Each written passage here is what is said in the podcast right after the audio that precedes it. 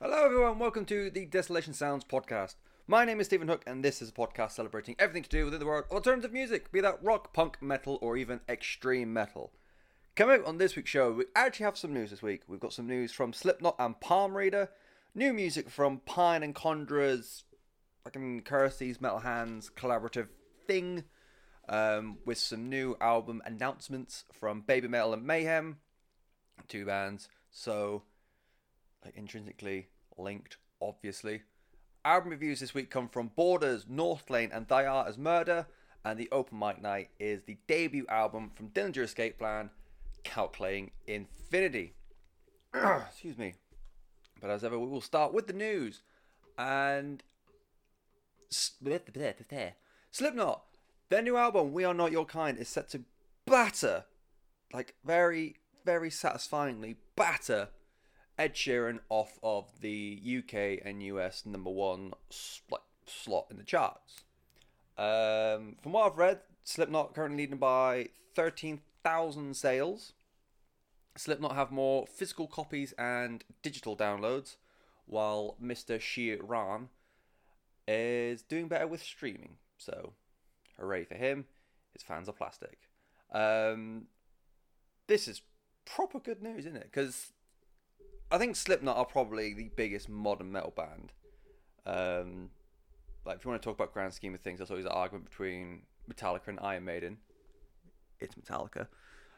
But in terms of modern metal output, I don't think there's anyone who can hold a candle to Slipknot, I don't think. And to see them chart topping in any era really, let alone today's age, is super good news, and it's really, really cool to see. And yeah, nothing on from here, at least nothing for We're Not Your Kind yet. It is on my to-do list for next week, so hopefully next week, well, you should next week have a review of We Are Not Your Kind. The other bit of news, slightly smaller, it was just a picture I saw up on Twitter yesterday, day before, sometime this week. Palm Reader, did I go through puberty saying that? Palm Reader, the UK very, very abrasive melodic hardcore, post-hardcore, just fucking kick you in the dick hardcore. They have posted a picture up on their Twitter, it's basically saying 2020 PR4, which to me says that they are in the studio for album number 4, scheduled for next year. You see how I did some math there? Fucking great this. It will be the sequel to Braille, which came out in 2018, which was also fucking incredible. I really, really liked Braille. I think it definitely finished top 10. It might have even finished top 5 of my albums of the year that year. So yeah, definitely looking forward to some more music from Palm Reader. A very, very underrated and much missed hardcore act. And I want to say miss, I don't mean they've been gone for so long, because they've been gone for a year so far. They just get so overlooked and just so literally missed by a lot of mainstream, even mainstream alternative music outlets. But with Braille, they got a lot of accolade, a lot of recognition and a lot of spotlight, so hopefully that will long continue, because they fucking deserve it. They are really, really great. New music. There is a new song from the Curse These Metal Hands project featuring Pine and Condra.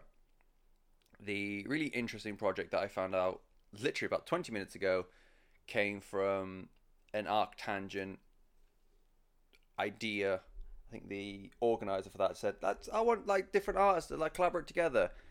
Pine and Condra did this, and they've gone for a whole album EP for it. The song is called Endeavour, and the album's coming out the 16th of August, which is this Friday. It is. How exciting. This is where I'm kind of a shit, I purposely have not listened to this yet. I pre-ordered it, and it's not on its way because it's not the 16th yet, but I'm waiting to be able to take it all in one fell swoop. And so yeah, the reviews I've heard for it so far, they've described it as Queen with screaming. Which is just fucking great. There's a lot of comparisons to Baroness as well. That last single release from it, which I cannot remember the name of.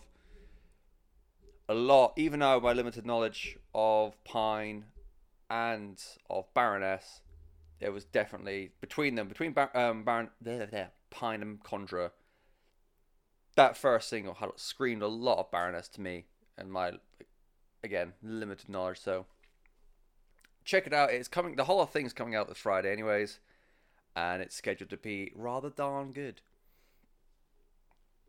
In terms of new albums, we have a couple of albums, actually. And like I said at the top of the show, very, very like opposite ends of the scale. We've got black metal icons Mayhem with their new album, Daemon. It's coming out, or Daemon? I always think when there's an A in it, it's Daemon. You need to emphasize the day. But who knows? I'm from the South, what do we know? The album's called Daemon. Maybe. It's coming out the 25th of October. I couldn't see any lead single to go along with it. They've got the track listing and the album artwork out there. The artwork looks insane. It looks really, really nice. So go and check that out. I believe it's back with Attila. I feel like he left for a while, or I might be about 8 years out of the loop. Mayhem, always been that. Every single black metal, or every single heavy metal stereotype that's ever existed about, like, churches, we all believe in Satan, we all wear black, yada yada yada, all have come from Mayhem. So they have accidentally become a huge icon in just heavy metal in general. So praise be. That's coming out tail end of October. And Baby Metal also have a new album out. They finally confirmed details. The album's going to be called Metal Galaxy, and that's coming out the 11th of October. And it's going to feature appearances from Alyssa White-Gluz from Arch Enemy, Joaquin Broden from Sabaton, and Tim Henson and Scott LePage from Polyphia. So a really eclectic mixture of talent in with Baby Metal. They've also They've also got some Eastern performance on there as well, which I wasn't like too familiar with. They are. I'm liking like the collaborations people are doing. Like last album, they had a lot of collaborations with Dragon Force, and I thought that really, really like it worked really well for me. The shred along with they kind of shred that Sam Topman and Herman Lee do work really well because it's very high end, very like video gamey kind of thing. To go with the synths from Baby Metal worked just super well. So I'm very, very excited to see this. I loved the last Baby Metal album, was Metal Resistance. I just thought it was fucking superb, and I would happily listen to it again and again and again. So yeah, I am very excited. I don't know. I know they've released like 2 or 3 songs over the last year or so. I don't know if they're going to be part of the album as of yet. I only found out about it like 5 minutes ago, and I feel like I've read somewhere that they have replaced, was it Sui Metal that left? I feel like they have replaced it. There's a lot of promo pictures of them as a 3 again, where they were adamant there was just going to be 2, but I don't know, these darn metal bands and their dramas. But yeah, that's coming out the 11th of October, and it's called Metal Galaxy from our fair Baby Metal. Right then, on to album reviews, and we're going to start local, which makes them easily the best band ever, because they're from Lincoln. It is the debut album from the band Borders. The album's called Purify, and they play sort of like a gent-inspired rapcore kind of thing, and the rapcore kind of threw me off guard, which I'll talk about more in a second. Borders, I've come to realise, I've seen more than I have seen most other artists. That's part and parcel to the fact that I am very new to the live music game. But I saw them support Skindred with Aaron Buchanan and the Cult Classics back in November, which I'm pretty certain was the very first episode of Desolation Sounds that I ever did. Because I remember Aaron Buchanan getting in touch and having a quick conversation with him. He's a lovely chap. And then I saw Borders, their album release party with Deliverer and The Human Veil back in May, which was a huge amount of fun. I had worries because all the live shows I'd seen, I've been in the live venue we have across the road, which... Just trying to think what kind of attendance that would be. Yeah, probably about 700 maybe. It's not big. It's probably even smaller than that, actually. I haven't got no depth perception or size perception. But I've always seen live music in like a big area, so to speak. Not stadium, but like, you know, I'm fucking it up, but you know exactly what I'm talking about, hopefully. When Borders played their album show, it was the top floor of is it a nightclub, Liquor? Top floor of a club, we'll go with. And it was quite a small area, probably cap at about 200-300 at a push. So I was really worried that they were like might struggle to get a decent show going. I was fucking wrong. They crammed that tiny little venue full of energy. Vocalist JJ Oliphant said that, like at the start of their set, he said that he was feeling a bit under the weather. He's got problems with his throat, so he might not sound up to par because this was, I think, the last stop on their tour, and they'd played a couple of shows previously. Like, yeah, I'm not really feeling up to it. And then he, along with his bandmates, just tore Liquor apart. Being there, seeing videos of it afterwards, it was just insane. It was a really, really fun show. And the one thing I picked up from both this show and the show they did with Skindred, and this is probably going to sound like the most backhanded compliment ever, but I mean it with the utmost sincerity, their bassist, Tom Britton, is the happiest little man I have ever seen. Like, there'd be times where we'd be watching Borders play, and every time, like a big chugging breakdown bit, you had Gavin, their guitarist, headbang, your JJ getting really into it, and then to the side you had Tom, just sort of like swaying back and side, and it was fucking incredible. He's so much fun. We were saying, because he's a short lad, we were basically saying that he was like a shorter emo Jason Momoa, which again, utmost sincerity, I thought he was great. And knowing a couple of people in Deliverer, excuse me, and talking to them, they were nothing but positive about Borders the entire time, because obviously hanging out with them throughout the tour, they were all just lovely, lovely people. And they can also play quite well and stuff. Both live and on record, their overall sound kind of caught me off guard. You go in, well, I went into it expecting just your bog standard progressive metalcore kind of thing, with a hint of gentleness about it. But then it just sort of switches to like rap verses and like little breaks here and there of JJ getting his rapping in, and that's the point where, in terms of that like breaking between chugs and riff and like spitting in that rap style in between, very much remind me of TRC, and I feel like I know very little about rap and hip-hop and grime. I'll happily admit to all of it. To me, the execution here is very UK grime like. That's kind of what I'm picking up at it, at least. I really enjoyed, it's a weird thing to say, I really enjoyed the backing vocals from Gavin Burton, the guitarist and backing vocalist. I felt that he complemented and bounced off JJ really, really well. And to describe his vocal style, it's more like a thrash metal snarl, which you've got JJ like doing growls and doing screams and then doing the rapping. So he's a bit more flexible with what he can and can't do. And then you've got Gavin, who's a bit more consistent with that thrash snarl, but I think it just really does, like the power play between them does work super, super well. And the closest example I get is is it Sean from While She Sleeps? He can't do like the same sort of things as Loz, but what he does do, he does it so well. I've lost where I am.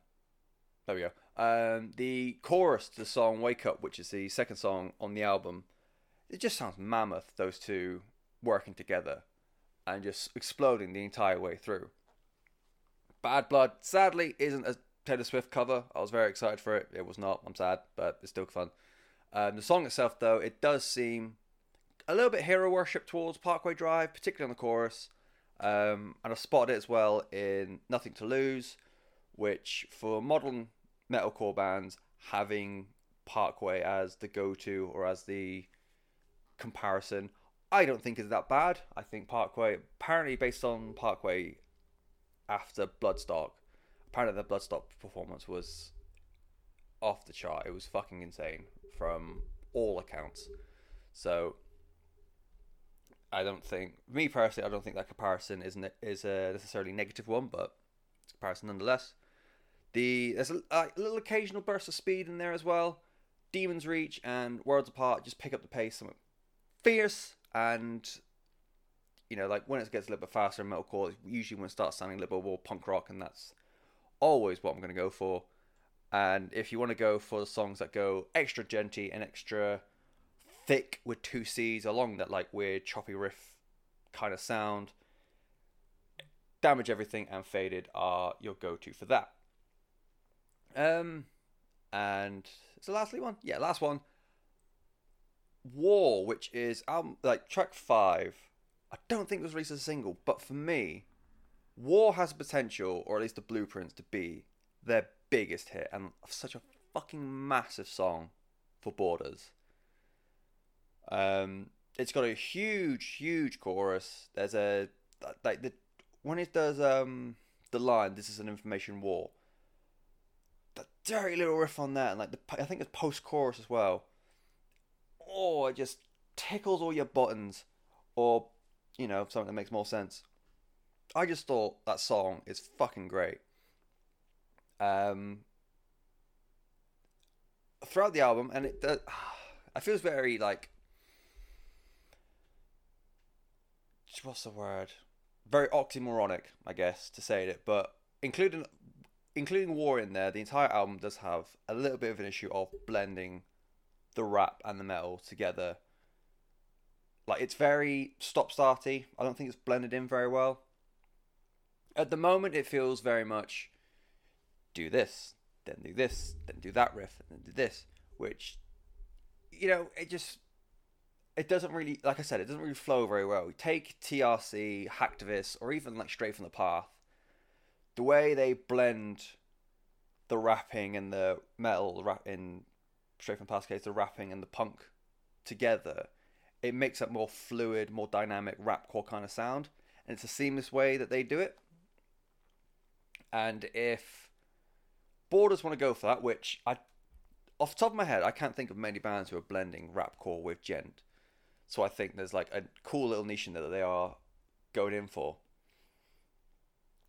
I think they need to be looking at those sort of bands, like TRC, Hacktivist, Straight From The Path, looking at how they write the songs to incorporate the music and the rap and the screams and the like backing growls and just the riffs in general.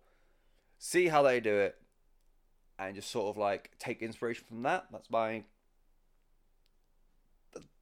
my be better feedback, as it will. Overall, for an album that's full of gent and rap, I actually grew to quite like this album. None of those things there are what I usually listen to. Not at all. But I just think they've done it to like a really catchy kind of way. I've made the comparison to TRC a lot. I really like TRC. Again, it's not a thing, like it's a weird one for me to enjoy, but the way they've done it, it's familiar, but they've got like their own little take on it as well, which, again, oh, I'm still dying. I'm so sorry. They do it very well. I think one of the things as well that I've enjoyed is the fact that they are like in that gent kind of bubble. They focus more on the music. They focus more on being, okay, we've got this gent sound, but at our core, we're still metalcore, and we've got like a little bit of rap in there as well and whatever. But they've done, this is like, focus on the music. There's no 10-minute section of just guitar pace wankery. They've made sure to make the riffs that they have sound fucking heavy. The choruses sound huge, which is exactly what you want for metalcore.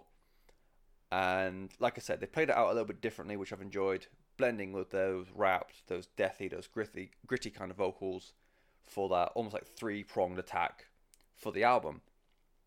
And yeah, just to reiterate, if they blended in the rap and metalcore together a little bit smoother, I think they could be really onto something. Like I said, I don't know much of the market for blending rap with gent, so who knows where to go from now.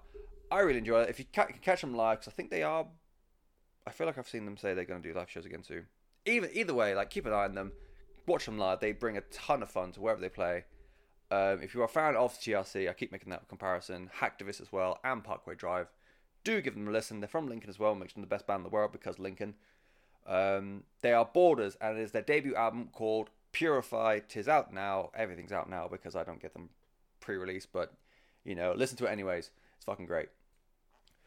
Obviously, I can't hear me the same way y'all can hear me, but why does it sound like I've had a flu for like 20 years? I feel fine, but my throat sounds fucking despicable. Also, I feel like I'm rushing as well. I'm due to go to work in about half an hour, and I have not left myself enough time to properly think and go over my points well. I'm just rereading my notes really, really quickly and hoping for the best. So, I'm sorry. I'm sorry to Borders, and I'm sorry to our next band that we're going to look at. It is Northlane and their fifth album, Alien. Northlane, of course, the Sydney-based gent, progressive, metalcore, whatever you want to call it. I was going to say Heartthrobs, and I don't know why. We'll stick with that. They could be Heartthrobs. Why not? And the Heartthrobs, their first release without bassist... Oh, fuck. Alex Milovich. He's not the one I'm worried about. Having said that, it's reported on a lot of things that their lead single, which was Vultures and not Bloodline, like I thought, Alex Milovich is still present on there because it was released sometime late last year. Either way, for the rest of the album, it was all the bass was done by their new bassist. That's the right sentence, right? Yeah. Brendan Pejasek. And I'm so sorry if I haven't got that right. You deserve more than that. He formerly of the Australian? Sure. Also of the metalcore band Structures. I've just fucking butchered all of that, and I'm so sorry. Maybe next time I might know how to word better.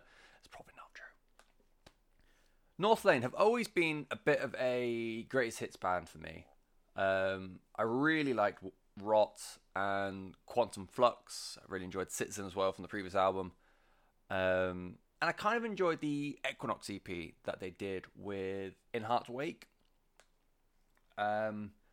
But I've just never really properly gone in on them. And I don't think there's anything against Northlane themselves. I always made it my intention to go through Mesmer because it was a free release anyways. I just don't know what it is that's... I think because gent for me, as much as I always wanted to like gent, it just never did it because kind of what I said in the Borders review. A lot of gent bands just rely too much on look how many notes I can play in this small window. So as much as I've always wanted to enjoy gent, I've just never really touched it that much. So Alien then is the first album by Northlane I have properly had a look at and like really probably gone in on. And having said that, I remember when Bloodline came out, and it's the first track from the album that really showcased that they were trying to move in a different direction. I thought Vultures was more par for the course for what I know Northlane to be. Bloodline was a huge difference, and I remember coming out at the time saying it sounds like a poor man's Deftones, which can maybe be considered a little bit mean, and that's fair. This song, though, it's kind of... Well, it has definitely grown on me. Initially, I think I didn't like the drone of the I Was Raised in Hell part. That bit is, like... I think that's the slowest part that's grown on me a lot. And the more I listen to it, the more I realise they've done more than just the quota requirements for a standard gent song. You know, they've incorporated more new metal bits in there, a lot of EDM in there. And overall, I just really like Marcus Bridge as vocalist. I know there's a lot of people who, like overall for Northlane, they were always the band that should have been. And I've heard a couple of podcasts say that as they were just about to maybe break that glass ceiling, the previous vocalist left, Marcus Bridge came in, they had to sort of rebuild, and they're still, for some people, they're still rebuilding. It's difficult to... Well, there's arguments on both sides, because although I think for over here, like in Blighty, there was definitely an argument for that. I don't think as many people are talking about them as were before. But I've seen reviews for this album, a lot of them based back in Oz, and they fucking adore Northlane, especially Alien as well. The EDM on Alien is what has set this album apart from a lot of gent bands in my eyes, and it's not just electroniccore, which, you know, is just a random synth over some plastic post-hardcore riffs, which just sounds like shit. It again, like with the what Borders should be doing, it sounds more like an organic meld. Why was that so difficult? An organic meld of the EDM and the traditional Northlane progressive metalcore kind of shtick. I feel like the EDM crosses more towards like the 90s big beat, like Prodigy kind of sound. Eclipse and Paradigm are the best example of this, as well as 4D.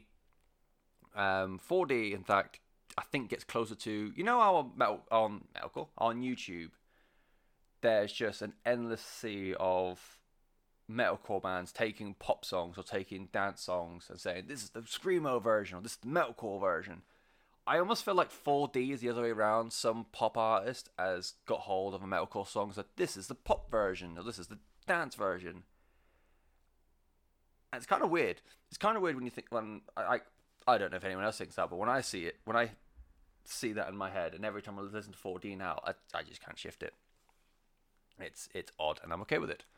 And to go back to Eclipse, it kind of reminds me, again, a weird thing to have pop in my head when I'm listening to the album, Eclipse just reminds me of the rave scene from the second Matrix movie. Again, not sure anyone else is picking up on that, but that's just me. I like the underlying industrial sound that's playing in the distance pretty much the entire time.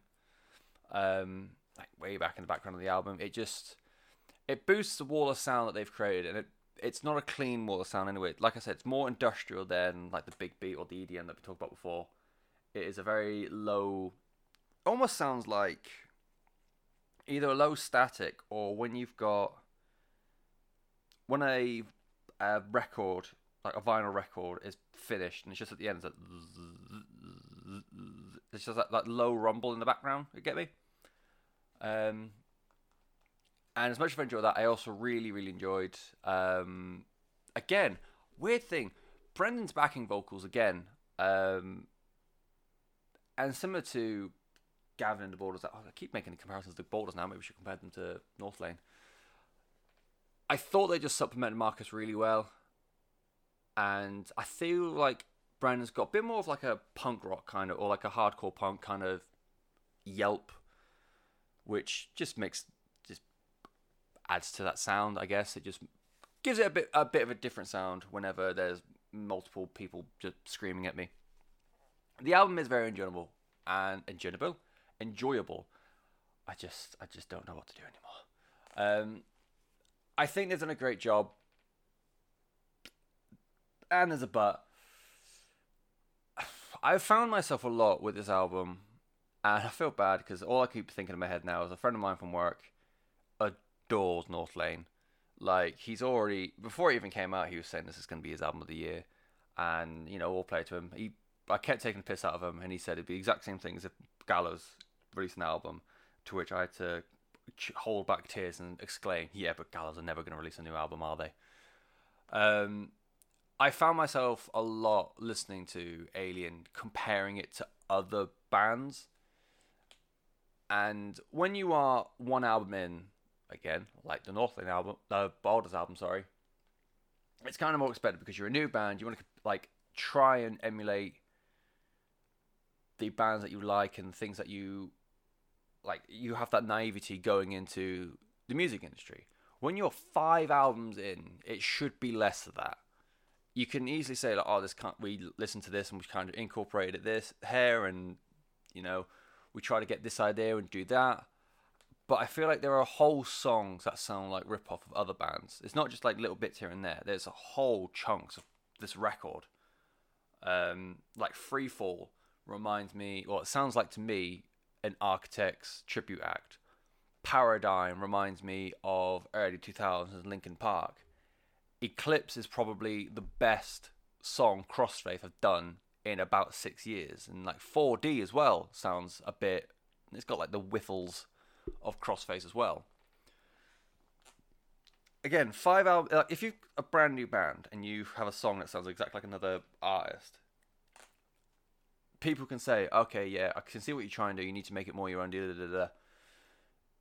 And even like, even if this, obviously, Northlane's 5th album, if there was a little part that said, oh, like, kind of reminds me of Linkin Park, that's different. Because they've took an idea, they've incorporated their sound, but they've still made it their sound in amongst it all. Whereas this, 5 albums in, they've got full songs that sound exactly like previous bands. A part of me thinks that it's to do with the fact that because they've gone so full hog on this electronica for this album, they are finding their own feet as much as it is a fun album and there's a lot of people going absolutely fucking bananas over it. I don't think they've quite got that sound yet. I think they need to... I'll be intrigued to see what happens next. Like, having people who know what they're talking about, like not me, listening to them, getting more comfortable with what they can and can't do with EDM and what they want to do with EDM to make it a bit more their own thing.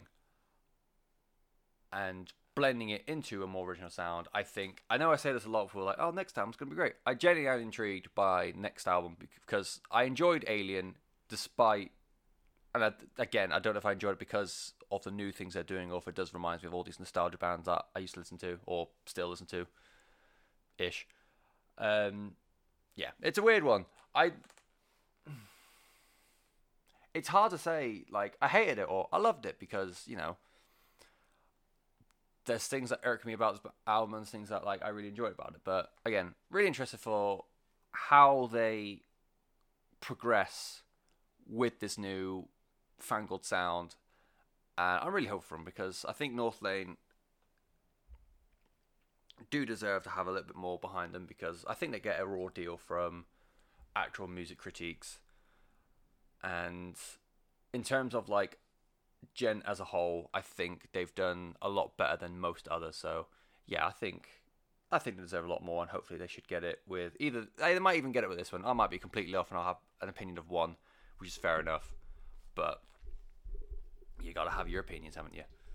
If you've ever gone in on Northlane before, this is a very different way to start. I think overall, if you're found a 6th, I'd say give Northlane a bash. Same with Protest to Hero, except where Protest to Hero do a lot of like high-end like licks and solos. Imagine that replaced by EDM, I guess. And also, I think between Buried and Me, especially the last 2 albums, which escaped my brain, and there's a part 1, part 2 over the course of 1 year. They were both fucking great. And I remember them having a bit more ideas in there. So, 6th, Protest to Hero, and Between the Baron and Me. If you ever gone in on them, but never Northlane, you know, go for one, go for the other. You know, expand horizons. And yeah, let me know what people think because I think there's too much of everyone else in there, not enough Northlane. But again, it might just be an opinion of one. The album is called Alien. It is their 5th album from the Aussie Boys. And yeah, I have nothing else to follow on from apart from the last album.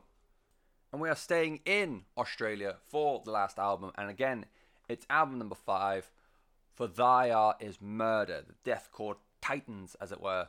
The album is called Human Target and is their first album with their brand new drummer, Jesse Beeler, formerly of Jungle Rot. He is coming in place of their the founding drummer who left last year, Lee Stanton.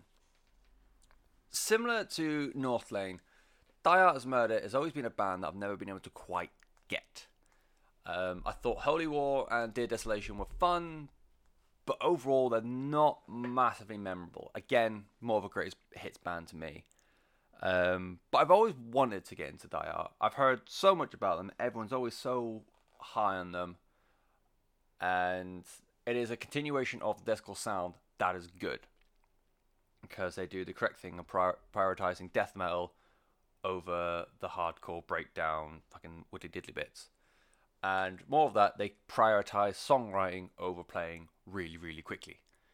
You know, it's not a case of, here's one riff, isn't it cool? Here's another, look how fast we can play. Thy Art riffs flow so fucking well, one after another. And it's especially apparent on here, and I think I've like singled out a few like individual parts for what I think makes that like blend really well. Overall, I think everyone has such a incredible part to play in making it sound like so fluid. Like Bela has done a great job on drums, like transitioning from one to the other. Marsh and Delander do really great on guitars. Obviously, Marsh just has some incredible leads in there with Delander teaming up with Butler for those like low end kind of rhythm section, and then you've also got CJ, who's one of the best extreme vocalists and extreme frontmen going at the moment. I just think overall their songwriting capabilities of Thy Art is just, it's top tier, man. It's really, really amazing. The album is it's kind of the core concept of what I know Thy Art to be: a pissed off, insanely groovy low end barrage of riffs, matched only by CJ's cynicism and criticisms of the world. The slab of riffs that open the album on the title track properly gears you up for everything that's about to come. And the intensity that CJ puts into some of those vocal lines just makes you want to fist the pavement. It's so brutal. The line, something, surgical position, where he goes up really low end, almost like mumble growl. Oh, it's good. It's so good. Just scream at my face. Oh, something. Death Squad Anthem is probably my favourite song of the album. It is a fierce bombardment of aggression. And Eye for an Eye is just a rampaging hailstorm of double kick bass and a massive, fucking huge chorus that's got this like quietly like melodic lift playing over the top. And I just, Eye for an Eye, like, I initially, because I'm always like expecting, like, I know what they are all about, and so I'm expecting like low end gruffing vocals and angry riffs and yada yada. To hear that, where they've got like not quite stadium, no, but like venue size choruses that just explode in, it's like, it kind of did like surprise me. It's a good surprise. I don't like surprises, but I like surprises like this. And like from my limited experience of Thy Art that I have, I can recognize that this song, Eye for an Eye, and just I feel like the album in general does seem to have a slightly wider appeal than previous efforts. And I think the only way that they're achieving this is getting songs like Eye for an Eye to work. And I think the only way songs like Eye for an Eye work, and that, I think by that I mean big sounding songs that still adhere to that deathcore label and the deathcore vibe that Thy Art have become so known for. A lot of it is down to the production job of Will Putney. I feel like I've gone on about Will a lot, but he is just insane. He's worked with Thy Art before, he's worked with Northlane, Every Time I Die, Knocked Loose, Upon a Burning Body. He is, like, if I see his name attached to any album, I'm so into looking at it and having a listen. I think he is just, modern day production is, like, he is one of the best modern producers, what I'm trying to say, if words ever fucking worked. And yeah, his work on here, working with Thy Art, I think has just been a fucking incredible feat. Overall, Human Target is not breaking any ground. It is everything you would expect, bar maybe the chorus to Eye for an Eye, but everything else is very death metal-y over hardcore, deathcore. Something that Thy Art have been doing so well for so many years. And I think that's what makes Thy Art such a great band, is this is a deathcore record. You know exactly what to expect from a deathcore record, but the quality is so high and you're not faulted at all. It just is great because Thy Art is great. You know? If you're a fan of Whitechapel, or Black Dahlia Murder, or Fit for an Autopsy, I think the more party end of deathcore, and somehow you haven't gone in on Thy Art Is Murder already, definitely go and do it. It'd be worth it, even with a squeaky chair. And yeah, like I said, Thy Art Is Murder. The album is called Human Target. It's their 5th album, and yeah, I don't think anything more. Fucking why can I not talk today? I feel like it's because I'm in a rush and my own body can smell my fear. From that then, so we've got our actual albums out the way. There's only one more to go, and then I might be able to talk like a human and then go to work and then fucking yay! I shouldn't be recording this. I need to go to work in about 2 minutes. It's gonna be fun. The open mic album for this week is Calculating Infinity. It's a debut album from Dillinger Escape Plan, the Morris Plains, New Jersey-based mathcore sensations. They hung up their time signatures, is it 2 years ago now? Fuck. And left a lasting legacy about how to do the mathcore. And it all started here. In 1999, I was 5 years old. How lovely. I'm a big fan of Dillinger, especially One of Us Is a Killer and Disassociation. I got into them from One of Us Is a Killer, which I think might be... like I've been told by... well, I've read and heard from a few podcasts. It's probably the lowest... not lower. They're one of the bands where they never have a bad album. They just have a slightly weaker one. And that is their slightly weaker one. So to get into one based on what's arguably their worst album, I think that's a pretty good indictment of Dillinger, to be honest. But I feel like Calculating Infinity has it's a lot rawer kind of sound than the Dillinger I know. It's more, I feel like it's more on par. It's got more in common with grindcore. Latter-day Dillinger is produced at such a high standard, with more experiments, with effects, and even more electronics that are already on here. They are 100 times more prominent compared to on here, and obviously, as with anything, time just makes them better songwriters because they know what works and what doesn't work. But overall, yeah, probably a bit more closer to grindcore on this because it is just a mad barrage of sound.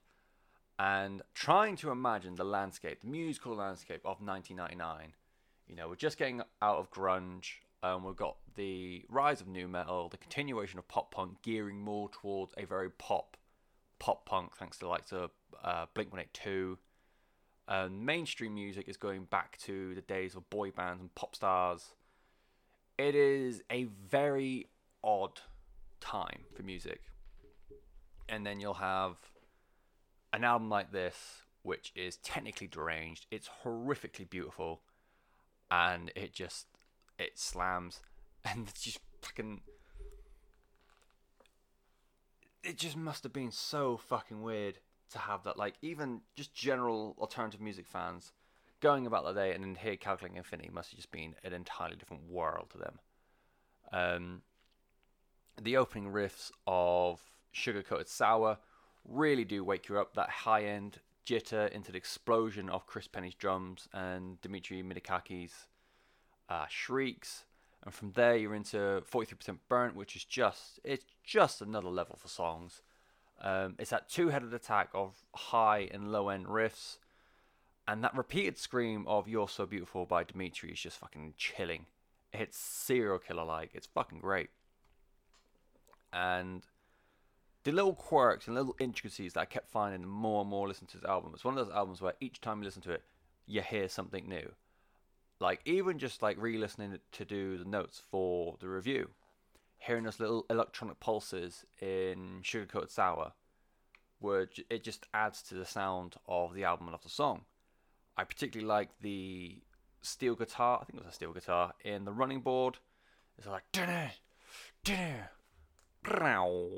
and it just goes into this like really more chill, not quite ambient, but ethereal, I guess. Sure, why not? Then yeah, I just like, it's such a cool sound to have in an otherwise like manic and extreme environment. And what I found quite interesting, and I don't know if it's interesting or just me having a duh, but I did hear little previews and little ideas that I think they would expand upon in later Dillinger releases. They were just like tucked away throughout the album. The start of the title track kind of reminded me of Black Bubblegum. The aggression in the last 30 seconds of Gym Fear brings up Limerent Death memories. And I couldn't find it, but there's a few times where I've been walking around and listening to the album and there's something, a song or a part or a chorus or anything that reminds me of Unretrified. I spent 10 minutes last night looking for it, just going over each song and like fast-forwarding it, no, fast-forwarding it, no, fast-forwarding it, no. Constantly, it drove me fucking insane, but I cannot find the song I was thinking of. Guarantee when I listen to it, just casually, I'll find it and fucking kill myself. But something in there reminds me of Unretrified. This is like, Calculating Infinity is just musical insanity, and it's baffling how they wrote this. It's like on par with the Converge style of songwriting. Just everything is there for a reason. Everything exists because, or like on purpose. But how do you think of that? How do you think of putting those like little electronic pulses in the back? How do you think of having like the screeching guitarist and then a steel guitar just to like cool everything down again? Like, what goes on in their minds? Or do we want to know, because it might be terrifying? Overall, I found this a lot. I found it more. Albums like this, you're never going to get it on first try. At least I fucking didn't, and I don't know many people who could. It is difficult, but I found myself liking it more. I found myself liking it quicker than I did Converge or Every Time I Die. I don't know if that's because listening to them, they've kind of like got me used to the more chaotic, cathartic kind of sounding music. But I found Calculating Infinity was more digestible than, what was it, Jane Doe and Low Teens. And I think a lot of it as well is to do with the production. The like bee's nest of noise that is Dillinger as a concept. The production just allows you to hear every single note. And I think it was like a joint, yeah, it's Ben Wyman, who obviously was the guitarist in the band, who has come to be known as someone who knows his shit. Chris Penny, the drummer, and Steve Evitz. Like, that three-pronged attack for production have made it sound so fucking good that you can hear everything. Like I said, the more you listen to it, the more you find out what they've put in and what they've taken out and yada yada. If you're a fan of any kind of technical music, I think you should be getting on this. People who know more than I do have been going on about this album for years. It's 20 years old and they still go on about Calculating Infinity. So, hopefully you don't need me to tell you that Dillinger Escape Plan were one of the best bands just ever. They were so... They're a band that I never saw live, and I don't think I was ever going to see live, because they were just... Live, they are a completely different animal. An animal is an operative word. But to see them go, and they've gone on their own terms, they've gone happy on their own terms as well. It's bittersweet, but bands gotta do what bands gotta do. In terms of the lineup for this album, so Dillinger has changed a lot since Calculating Infinity came out. So the lead vocalist for the album, Dimitri Midakakis, he left very amicably in 2001 to focus on his family life and his budding graphics art career, he remained very good friends with members of the band, including his replacement Greg Preciado. Over the years, he even came back and collaborated with the album. He collaborated with the band a few times. He's provided artwork, and he even guested on a couple of albums and a couple of live shows. After this, he did perform in the short-lived bands Tokyo, as well as Argonauts. Ben Wideman stayed with the band to the very, very end of time. I think he was the only one to do that as well. He performed guitars and bass on the album. Their original bassist, whose name was... Adam Doll. He was in a car accident, I believe it was, just before they started recording, and couldn't perform on the album. He eventually did came back on a future album, played the keyboards, so it was really good to see him eventually get his name on a Dillinger album. But Ben providing guitar and bass, he, like I said, he stayed with the band to the very, very end. He is currently a member of the supergroup Giraffe? What the fuck is that? Giraffe Tongue Orchestra, with members of Mastodon, the Mars Volta, Alice in Chains, and Death Clock. The other guitarist in the band, Brian Benoit, he came in partway through the album and added an extra little pop to the overall songwriting. He left after Miss Machine, which came out in 2004, after unfortunately developing some nerve damage in his hands. He's done a couple of live appearances here and there, but they've always said that he had a place in the band anyways, which is always nice. It's just Dillinger, just good dudes. And finally, Chris Penny, he would leave in 2007, and he would go on to join Coed and Cambria, and was there part of them for 4 years. There was a weird legal thing for the first album he was a part of. He was allowed to write the drum parts for the album. I can't remember which album it was, but he wasn't allowed to actually perform it because of, I imagine, some record legalities. So they had Foo Fighters drummer Tyler Hawkins come in and do it instead. So for a Coed and Cambria album, you had the Foo Fighters drummer playing the parts done by the former Dillinger Escape Plan drummer for Coed and Cambria, which I feel like there's a pub quiz question somewhere in there. It's hard for me to say for fans of, because, like I said, any kind of technical music that you're fond of, give any iteration of Dillinger a go. If you don't want to go straight into this very raw, very aggressive side of them, you're struggling.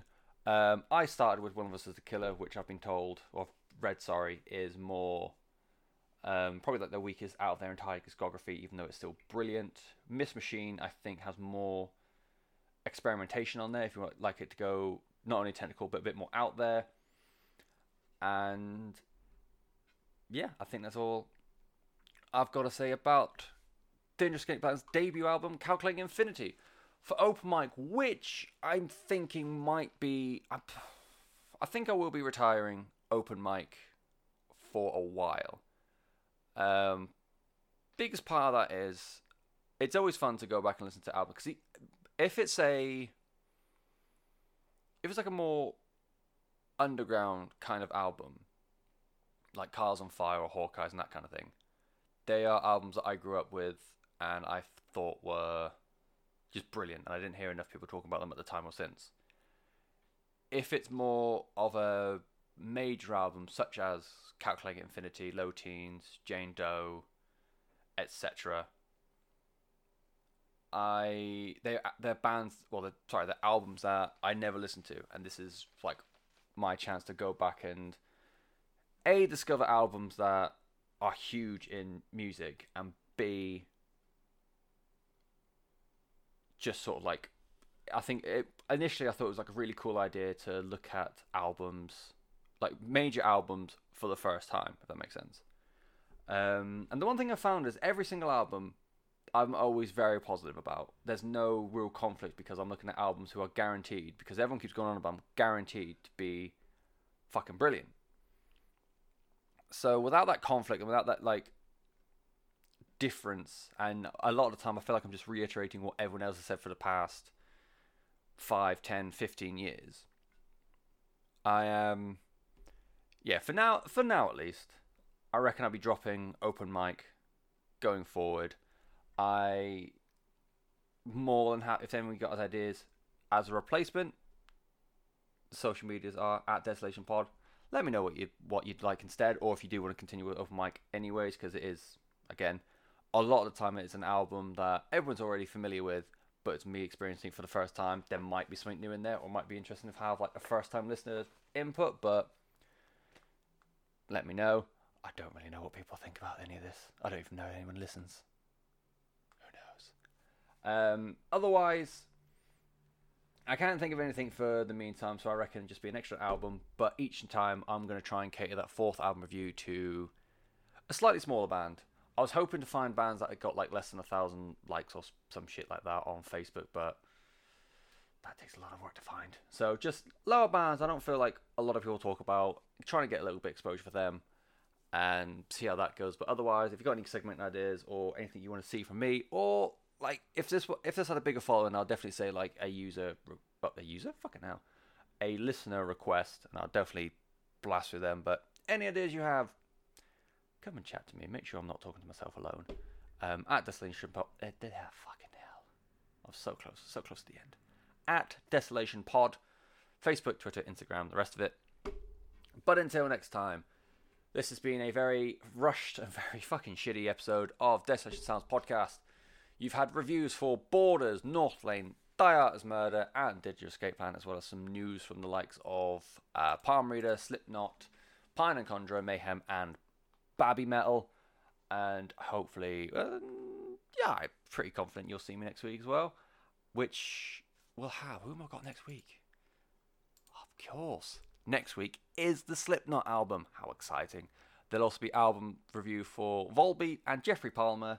And because I made the decision to get rid of open mic quite late in the week, I don't know who the fourth album is yet. But we'll see. It's an excitement time for everyone. So until next week, might learn how to talk. It's unlikely. We're 32 episodes in and I still can't fucking say anything.